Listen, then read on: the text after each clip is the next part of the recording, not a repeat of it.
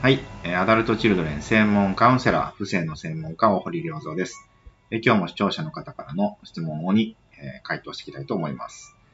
先日の体験カウンセリングで50%の人への接し方について突き放すのも愛だよと教えていただいて、なるほどと実践していこうとしておりますが、もう少し詳しく教えてほしいです。よく50%の200%の人への接し方は変えた方が良いとおっしゃってますよね。私は最近は特にとても依存されやすい体質なようで、そういう方はよく引き寄せてしまいしんどく重くなることがよくあるからです。200%の人は50%の人を引き寄せやすいのでしょうかという質問ですね。はい。まあこれは引き寄せやすいんですが、まあ、引き寄せてるという表現で言うとそうなんですけれども、まあ200%と50%は実は裏表の関係にありまして、まあ被害者と加害者はセットとかね、よく言うんですけれども、えー、自分がね、まあ良い人であろうと、真っ白であろうとするとですね、まあ、自分の中の、まあ、黒い部分ね、悪い部分をちょっと拒絶するわけですよね。で、その黒い部分、悪い部分っていうのは、まあ、大体自分の親から来てる部分なんですけれども、そういうね、自分は真っ白でありたいってやると、真っ黒な人がですね、外に現れて自分を苦しめるというのが、まあ、200と50の関係性なんですね。まあ、他の言い方をすると、まあ、自分がめちゃめちゃ責任を取りすぎると、超無責任な人が外に現れてね、そして自分をこう苦しめたりとかですね。まあ自分がすっごい頑張りすぎてるとですね、全く頑張らないサボりの人が外に現れて、で、まあ自分がなんかイライラするとかね。まあそういうふうに、この全体でね、このエネルギーのバランスを取るような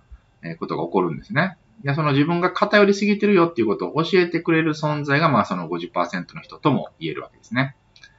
えー、まあ、他の言い方をすると、50%の人っていうのは200%の人にとっては、こう、シャドウなんですね、影。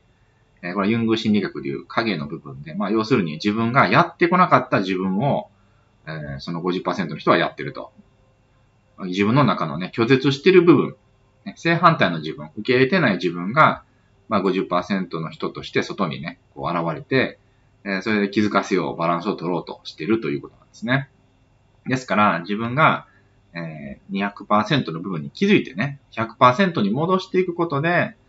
50%の人が、まあ、100%になっていくか、もしくは全然縁が切れても合わなくなるか、どっちかになっていきますので、そういう風にしてですね、えー、バランスが取れていきますよと。で、50も200も、まあ、やりすぎ、やらなすぎという意味では、まあ、両極端なわけですよね。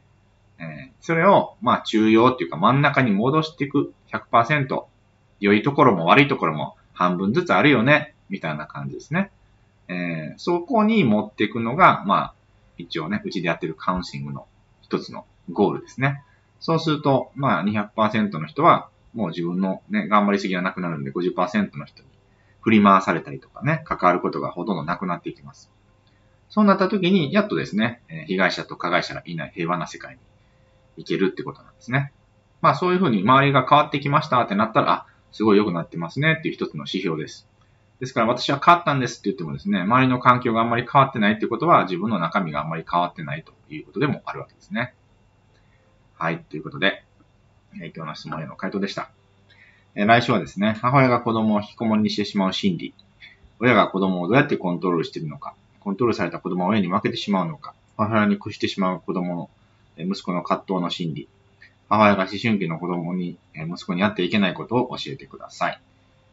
という質問にしたいと思います。はい。それではですね、えー、最後まで聞いていただきましてありがとうございました。また来週お会いしましょう。